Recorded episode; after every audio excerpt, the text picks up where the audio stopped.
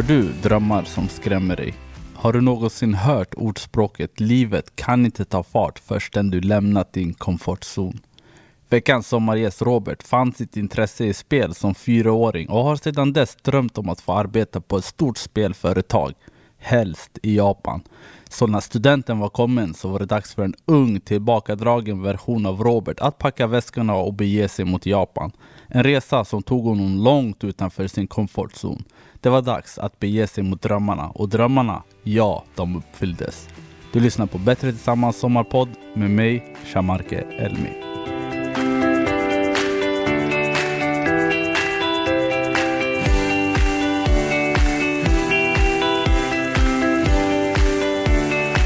Varmt välkommen till Sommarpodden Upplandsbro, Robert. Tack så mycket. Hur känns det att vara med? Det är en fråga jag brukar fråga alla. Så hur känns det att vara med? Det känns bra. Det är lite nervöst bara. Jag har inte pratat svenska på ett halvår ungefär så jag kommer svamla lite med orden kanske. Men det känns bra ändå. Eh, du har inte pratat svenska på ett halvår. Du befinner dig just nu i Japan. Exakt. Befinner mig i Japan just nu. Har bott här sedan eh, slutet av 2015. Det ska vi komma in på. Men vi kan inleda med tiden du var i Bro. Du växte upp där, lik mig och många andra. Hur var det? Vad minns du om barndomen? Vad jag minns av barndomen? Det, det var mycket dataspel och tv-spel under min barndom i Bro. Uh, ja, direkt efter plugget, det var bara rakt hem, sätta sig framför tvn, spela spel. Fast det var mycket ute i naturen också, för Bro har väldigt fin natur. Så jag var ute med några klasskamrater och lekte ja, det var mycket häng framför datorn, ute i naturen. Det var i princip min barndom Peru. Spel, skulle du säga att det är någonting, det definierar Robert? Självklart, det är 100 procent. Jag började spela spel när jag var ungefär fyra år gammal eh, och jag gör det fortfarande. Det, spel är en del av mig. Vad skulle du säga att du hade för drömmar när du var barn? Även fast spel var en del av mig så och är väldigt intresserad av djur och natur. Så en dröm som jag verkligen ville uppfylla var att bli veterinär faktiskt. Eh, och ta hand om djur och rädda djur. Men sen en del av mig också ville bli eh, speldesigner obviously eftersom jag gillar spel. Men det, det var mina drömmar som barn. Hur minns du tiden efter gymnasiet till exempel om vi går fram ett par år? Efter gymnasiet så då flyttade jag eh, precis efteråt till Japan. Eh, eller jag flyttade inte först, jag åkte till Japan eh, för språkstudiers skull eh, och hade planerat på att studera i ett år till en början. Men när jag väl kom fram så hade företaget som jag hade kontaktat angående lägenheter, de hade inte riktigt fixat min lägenhet i tid till att jag skulle vara där. Så jag hade ingenstans att bo så jag, var, jag blev uttvingad mitt i, mitt i natten, hade inte ätit någonting, gick runt med min resväska på stan, visste inte vart jag skulle. Så jag stannade på ett hotell och ombokade min biljett raka vägen hem till Sverige för jag kunde inte fortsätta just då. Min motivation var väldigt låg. Ja, och sen när jag hade återvänt hem så kände jag mig lite besegrad. Jag vet, ja, men det, det gick inte som jag hade tänkt. Men jag kände ändå att ja, men jag kan inte sluta här jag kan inte bara återvända hem och inte göra någonting. Så jag tog mig själv i kragen och jag bokade en resa till Japan igen och förberedde mycket, mycket mer. Den resan hände i slutet av 2015. Så åkte jag tillbaka till Japan och det gick mycket bättre och jag har varit här sedan dess. Wow, vi ska prata mer om det, men om, om jag får ta det lite tillbaka att eh, du får det att låta väldigt lätt att du bara åkte till Japan. Hur var, vem var du som person då innan du åkte? Hur mådde du? Hur var, vad gjorde du om dagarna? Hur kommer man fram till ett sådant beslut? Alltså, som jag beskriver det nu så låter det ju som att jag var liksom, ja, men helt fritt fram. Liksom, ja, men inga problem som helst. Men så var det verkligen inte. Eh, jag som person då eh, under gymnasietiderna Eh, jag var inte den mest gladaste. Jag var ganska nere. Skulle inte vilja säga deprimerad för jag blev aldrig liksom diagnostiserad för depression, men jag var väldigt nere. Jag hade gått om gymnasiet två år eh, jag hade ingen aning vad jag ville göra efter gymnasiet om, med mitt liv. Det var just därför som jag kände att ja, men jag behöver ändra på någonting rejält och ha lite tid att tänka på saken, liksom vad jag vill göra i framtiden. Eh, och just då, eh, innan eh, jag tog studenten, så såg jag faktiskt en Facebook-annons eh, på ett företag som heter GoGo Nihon eh, som tar hand om dokumenthandlingar och så vidare för att flytta till just Japan. Och de skulle ha en presentation ja, men någon gång runt studenten om hur det är att flytta till Japan och lite så. Så jag tänkte, men fan, jag går dit och ser vad de har att säga. Det kan inte skada liksom att bara se vad de har att säga om det. Så jag gick till den där presentationen eh, med en kompis till mig eh, som också bodde uppe i Bro. Då. Och vi kollade på den presentationen och jag tyckte det lät helt fantastiskt. Men jag var jätte, jätterädd för att ta det stora klivet och liksom flytta till andra sidan jorden. Men jag kände att men vad fan, det är bara ta klivet. Vad är det värsta som kan hända? Alltså, min situation just då var så pass nere att ja, men det kan inte bli sämre än så här tänkte jag. Så vi kör bara. Vad som händer händer. Så jag kontaktade företaget och de tog hand om i princip allting. Eh, med CSN-bidrag, de skickade in mina dokument, de frågade bara om mitt pass och liksom kontonummer och liksom lite sådana grejer. Och de fixade allting. Så de var som liksom en, eh, vad ska man kalla det, en middleman. De var däremellan och liksom kontaktade skolor i Japan och så åt mig. Så de gjorde det mesta jobbet. Och det som krävdes av mig det var att kliva på flygplanet sen i slutändan och liksom åka iväg. Och det gjorde jag. Och varför var just eh, Japan så intressant? Det är inte Norge exakt heller. Det är andra sidan jordklotet och ett helt annorlunda språk. Precis, och det är just därför jag tror var anledningen till varför jag ville åka. Jag ville ha lite mer av en utmaning. Just inom språk, för jag har alltid tyckt om språk. Eh, jag pluggade väldigt mycket engelska. Eh, jag tror det var mycket i samband med spel, i spelvärlden, just för att jag pratade mycket engelska med folk online eh, och sen i skolan också så var engelska mitt favoritämne. Men jag kände att ja, nu kan jag engelska så det är liksom, jag kan inte direkt utöka mer och liksom lära mig mer engelska. Så jag tar liksom snäppet vidare och ska plugga något svårt.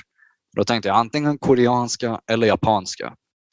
Men eftersom Japan har så mycket att ge ut av spel och även anime och manga och liksom den kulturen då kände jag att det, det passade mig lite mer. Och det var därför jag kände ja, men då, då kör vi på Japan bara. Så det var nog där jag bestämde mig för att åka. Hur var natten innan du satte dig på det här planet? Kommer du ihåg vad du tänkte och så? Jag kommer inte ihåg vad jag tänkte, men jag kommer ihåg att jag var spyfärdig i alla fall och inte kunde sova. Eh, så det var nog en ganska sömnlös natt, men jag var ändå väldigt, väldigt uh, exalterad och förväntansfull för vad Japan hade att erbjuda. Vad fick du höra från folk runt omkring dig när du berättade att du skulle göra den här resan? Det var inte så många som jag pratade med just då, eh, men de som jag pratade med de eh, tyckte väl att jag var dum i huvudet som skulle åka till andra sidan jorden och inte ens kunde språket än. Men eh, de supportade mig väldigt, väldigt mycket och liksom gav mig väldigt fina ord och ja, men, uppmuntrade mig och sa att det skulle gå bra. Och, så. och när du väl var framme i Japan, det är ju inte Stockholms innerstad exakt heller, så mötte du på kulturkrockar? Hur var första perioden? Kunde du etablera dig där? Det var ganska lugnt i början. Eh, som sagt så kontaktade jag det här företaget GoGo Nihon eh, och de såg till så att när jag anlände i Japan så var det en, eh, en kvinna där som tog hand om mig när jag anlände på flygplatsen och vi tog bussen tillsammans ifrån eh, Narita flygplats eh, in till Shibuya, är en stad som heter, där jag eh, skulle bo på mitt första boende som var ett sharehouse. Så eh, jag skulle kunna kalla det ett kollektiv. Så vi var åtta stycken som bodde i samma hus. Eh, så vi åkte dit först och hon visade mig runt och liksom visade mig mitt rum. Eh, och det första jag kommer ihåg när jag anlände in i rummet, det var att det fanns inga bäddlakan eller någonting. det fanns ingen kudde whatsoever. Och det här var mitt under vintern i Japan. Och i Japan så är väggarna sjukt tunna. Det är inte samma liksom, vad heter det, insulering, isolering eh, som i Sverige.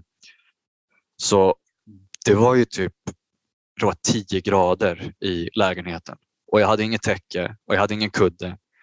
Så jag tog eh, min handduk som jag hade packat ner och använt som eh, kudde. Och sen så tog jag mina kläder och bara satte på mig. Så jag låg och, låg och skakade i sängen första natten eh, i Japan och hatade, hatade min tid i Japan redan då. Men det var nog en av mina första kulturkrockar att det är så fruktansvärt kallt och det är inte liksom finns tjockare väggar. Så inte den roligaste första natten i Japan kan man säga. Du var också väldigt långt utanför din comfort zone. Och just comfort zone, det är någonting vi kommer prata en del om. Eh, hur, eh, hur upplevde du att, att vara så långt bort från din bekvämlighet? Du berättade att tidigare det var skolan, du var hemma, du spelade dina spel, men nu var du en främmande plats utan vänner whatsoever. Hur var det? Uh, det var svårt i början. Eh, men som tur var så hade jag ju liksom ett schema och det var ju liksom att ja, men, gå upp, gå till skolan. Eh, för jag ja, pluggade ju på språkskola då, eh, japanska. Och där var det ju likasinnade människor som också pluggade japanska. Så man hade ju liksom ett samtalsämne när man kom dit. Liksom, hur mycket japanska pratar du? Eh, vilken nivå ligger du på? Har du varit i Japan förut och så? Men jag var ju fortfarande den här tysta och liksom tillbakadragna personen. Så det var lite svårt att etablera sig i början. Eh, och det var mycket, ja, men, man åkte in till skolan, pratade med elever eh, och sen åkte jag hem. Och sen var det att sätta sig framför datorn igen för jag tog med mig min eh, speldator till eh, Japan såklart. Så när man väl kom hem då var det inte så att man gjorde läxor utan det var att man eh, började spela så fort man kom hem. Vilket man ångrar lite nu i efterhand men eh, det fick mig nog att ta mig igenom min första tid i Japan just för att det var väldigt ensamt. Eh, man kunde inte ringa hem till sin mamma eller brorsa liksom och prata när man ville. Så det var, det var svårt. Och sen just med maten också. Eh, de har convenience stores i Japan som är öppna eh, 24-7. Så det var där jag spenderade ungefär tre månader att köpa mat ifrån som jag hade på rummet, liksom matlådor typ. Så det var ingen laga mat själv utan det var, det var en liten eh, håla man satt i och liksom, ja, men hade nästan samma livsstandard som man hade hemma i Sverige. Men det, det gick över efter ett tag. Men i början så var det ganska svårt. Mm. Och du berättade också tidigare att du, du misslyckades första vändan och du kom tillbaka till Sverige. Hur, hur tog det på det och du kände att du hade misslyckats? Jo, som sagt, första gången så var det så att jag åkte tillbaka och då kände jag att... Eh, hur kände jag mig då? Misslyckad som sagt, men jag kände ändå att jag måste göra någonting med mitt liv och jag kan inte bara stanna här. Och jag hade ändå liksom någon form av målinriktning. Jag visste på ett ungefär vad jag ville göra i alla fall, eller ett steg åtminstone. Och det steget var ju att i alla fall åka till Japan och börja mina studier där. Det var någonting som var liksom hugget i sten. Eh, utöver det, om jag hittar ett jobb eller liksom om det fortsätter eller inte, det var inte på agendan. Det struntade jag i. Utan jag ville bara åka dit och börja plugga japanska åtminstone. Och sen se vart det ledde någonstans. Så det var lite så jag kände första gången jag återvände till Sverige. Och Det var det som gav mig motivation till att ansöka igen. För jag hade redan ansökt en gång eh, tidigare eh, till samma företag då och åkt iväg. Så de hade redan mina personuppgifter och allting. Så den andra gången jag ansökte då var det inte lika mycket om att skicka in liksom, om CSN, eh, liksom, någon bekräftelse eller mitt eh, pass eller så, för de hade redan allt. Så jag skrev bara till dem att ja, men, hörni, jag skulle vilja liksom, åka igen. När är nästa möjliga termin? Och då sa de det att det var ja, men i slutet ungefär av 2015. Så jag sa, ja men då, då kör jag på det. Då bokar vi det. Och min bror var där och han hjälpte mig också. Han sa att ja, men du kan inte ge upp nu. Du måste åka iväg. Kör bara. Liksom. Så han, han gav mig väldigt mycket motivation också. Vad skulle du säga var skillnaderna på första och andra vändan? Ja, till att börja med så första vändan så hade jag ingenstans att bo. Så där har vi en stor skillnad. Eh, jag kände mig att jag var väldigt... Jag hade inte planerat lika mycket första gången.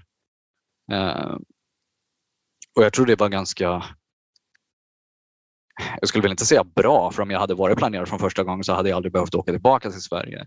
Men det gav mig ändå en liksom lite större syn på att okej, okay, det är inte bara att åka iväg och liksom man får inte allting liksom serverat på ett fat åt en. Liksom. Man blir inte servad hela vägen utan någonting måste man göra själv. Och det, där växte jag lite grann i alla fall genom att ja, men det krävs planering. Jag måste liksom lägga upp vad jag ska göra och liksom hur jag ska gå tillväga. Så jag lärde mig en ganska stor läxa där. Så ja, det var väl den stora skillnaden var att jag var o, inte välplanerad. Och du, du är kvar där idag. Vi pratar på Zoom just nu. Eh, vad var det som hände? Hur, vad hände sen? Du stannade kvar. Eh, ja, andra gången som jag åkte som sagt, eh, i slutet av 2015, så började jag med språkskola och bodde på ett sharehouse som sagt med eh, åtta andra personer. Och jag fortsatte mina studier där som vanligt, åkte hem, spelade tv-spel. Vi hade ganska mycket fester i sharehouset och det var tur att jag just bodde på det sharehouset eller kollektivet just för att ägaren av det huset, han bodde i samma hus fast på eh, de övre våningarna. Det var fyra våningar i huset. Den första och andra våningen så bodde vi turister och elever på och sen tredje och fjärde våningen det bodde ägarna på. Och han jobbade på ett eh, marknadsföringsbolag eh, som är, jag skulle vilja säga det största i världen. Uh, I alla fall ett av de största i världen. Och han frågade mig om jag ville jobba på hans jobb, liksom jobba åt honom. Och det tackade jag ja till efter ungefär ett års av språkstudier. Uh, och så började jag jobba där och började komma in i arbetslivet i Japan och kände att det var, liksom, ja, men det var, det var kul. Liksom, livet började börja och det var mitt första jobb faktiskt. För jag hade inte jobbat tidigare hemma i Sverige förutom eh, sommarjobb. Så det, det kändes kul att liksom, ja, få sin första lön och liksom, ja, men kunna spendera lite mer pengar. Gå ut och festa mer för det gjorde jag ganska mycket i början. Eh, och sen så började det bara rulla på därifrån. Att man liksom hade en rutin att det var både jobb och skola nu. Så nu, har, nu var det inte lika mycket dataspel längre utan nu var det real life som man verkligen behövde ta vara på och ta hand om. Var det någonting, eh, hade du något slutmål i huvudet? Du berättade exempelvis att du höll på med gaming och så. Och nu var du typ i gamingens huvudstad i världen, i Japan. Var det ditåt du ville? Det var lite ditåt jag ville.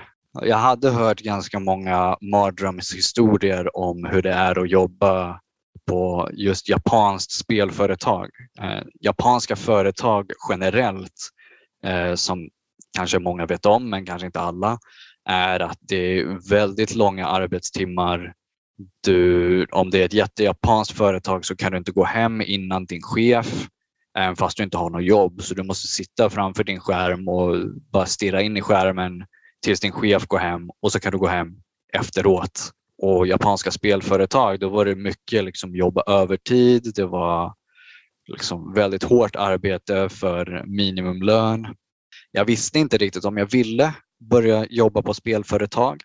Men på det där marknadsföringsbolaget som jag jobbade på så träffade jag en eh, halv japansk, halv kanadensisk kille och hans kusin jobbade på ett spelföretag som heter Sega som många kanske vet om.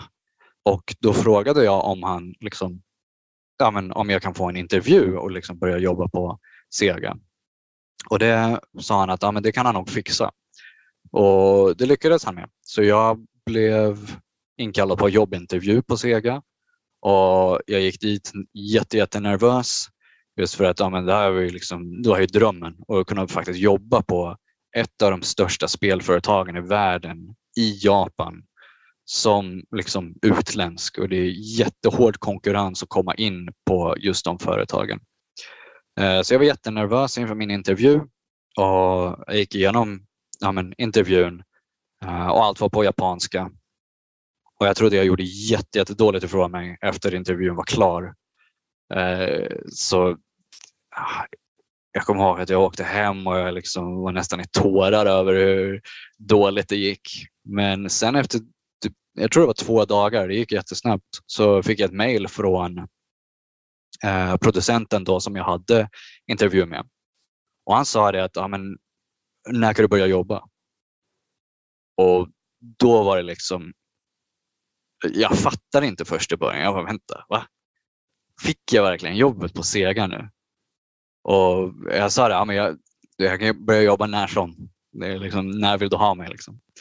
Och det tog, eh, jag tror det var en och en halv vecka ungefär och liksom sätta upp allting eh, och förbereda allting. Eh, jag sa till mitt nuvar dåvarande jobb, marknadsföringsbolaget, då att ja, jag säger upp mig tyvärr. Det har varit bra här, men jag har blivit erbjuden jobb på Sega.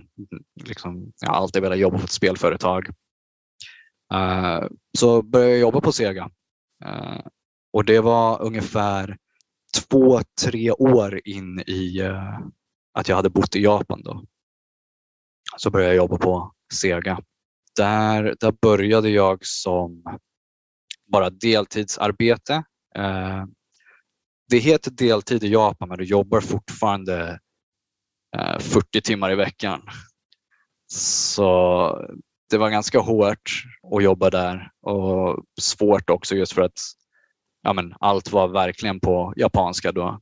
Eh, förra företaget, marknadsföringsbolaget, var mer både engelska och japanska för jag jobbade på den internationella avdelningen. Eh, nu på Sega då så var det inte internationell avdelning utan det var bara bland en massa japaner. Det var, jag var den enda utlänningen just på den avdelningen med cirka 200-300 personer. Så det var, det var lite läskigt. Om, du hade, eller om jag hade berättat det där till eh, den Robert som tog studenten och inte mådde så bra, hade Robert då trott på det där? Aldrig i livet. Vad hade han sagt? Han hade varit för feg. Jag tror inte han hade sagt så mycket utan att ja, men det, det där kommer aldrig hända. Tror jag han skulle ha sagt. Och hur viktigt var det att du lämnade din comfort zone? Att du satt dig på det där planet till Japan nu i efterhand? Bästa jag gjort i hela mitt liv. Det, jag mår så mycket bättre just nu. Ehm, just då så mådde jag förfärligt. Ehm, just med flytten då. Ehm, uh, visst att jag mådde dåligt innan, men att flytta till Japan i början, det var verkligen hårt. Uh, just det där med comfort zonen. Jag kände mig inte alls hemma. Jag ville ge upp så mycket i början. Men jag hade stöd från ja, men, min bror, mina vänner och min mamma då som sa men liksom, kör bara, du klarar det, kör bara. Så jag var jätte, jätte dålig i början men så som jag mår nu att ja, men, jag mår så mycket bättre just för att jag lämnar min comfort zone. Eh, det, det är jag jätteglad över. Det är det bästa jag har gjort i mitt liv. Wow, du har varit med om så mycket. Var skulle du säga, vart är du i livet idag då? Just idag så är jag i en väldigt bra situation skulle jag säga. Eh, jag mår mycket bättre än vad jag gjorde tidigare. Jag har min nuvarande fru så jag har liksom min, jag börjar starta min familj här. Jag bytte faktiskt jobb Eh, Eh, för ett och ett halvt månad sedan ungefär där jag trivs väldigt mycket och redan blivit befordrad eh, två gånger. Så det, jag klättrar upp karriärstegen och mår allmänt så mycket bättre. Så jag är i en bra position just nu. Och du, du har varit med om så mycket. Du har lämnat din comfort zone. Du har misslyckats. Du har inte gett upp. Du har verkligen kämpat för att komma dit du är idag. Men eh, det kanske sitter en ung lyssnare som känner igen sig i dina stories eller någon äldre kanske som vill byta karriär och så vidare och komma ur sin comfort zone. Vad har du för råd? Jag skulle säga att bara våga pröva nytt. Eh, det spelar ingen roll hur gammal man är. Det är bara ta första klivet. Om det är någonting man verkligen vill göra eh, så fundera inte på det för mycket utan kör bara, ta första klivet. Eh, för om man inte gör det då kommer det liksom, ja, men man sitter bara och funderar på det. Ja, men ska jag ta klivet? Ska jag göra det här? Eh, ska jag börja ja, men spela ett instrument? Nej, jag vet inte. Och så sitter man och funderar på det i flera år. Eh, och sen kanske det går, ja, men, säg fem år. Bara, om jag hade börjat spela piano för fem år sedan, ja, men då hade jag liksom varit proffs idag. Så kör bara, det är aldrig för sent. Det, ta första klivet. Det är inte så läskigt som man tror. Och du gjorde verkligen det och du nått din barndomsdröm med att jobba med spel och så. Vart ser du dig själv om fem år? Har du nya drömmar? Jag tar lite livet som det kommer faktiskt. Eh, drömmar och ambitioner har jag kanske inte så mycket utav. Eh, min fokus just nu är att ja, men, ta vara på det jobb jag har nu och försöka klättra eh, upp liksom högre och ja, men, ja, men tjäna, tjäna mer. Alla gillar pengar, eh, men även liksom att må bra, inte jobba, jobba allt för mycket som jag gjorde på de förra företagen som jag jobbade på. Just för att då var det japanska företag men nu är det första gången som jag jobbar på ett amerikanskt företag. Eh, och det kanske är därför jag känner att, det, att jag mår lite bättre och kan liksom prestera mycket mer än vad det var på japanska företagen. Det var fantastiskt kul att samtala med dig och så sjuk story. Men har du eventuellt så avslutande ord till alla lyssnare? Ja, det skulle väl vara lite i stil med det jag sa tidigare att eh, ja, ta steget eh, och inte oroa sig allt för mycket om konsekvenserna som kan hända.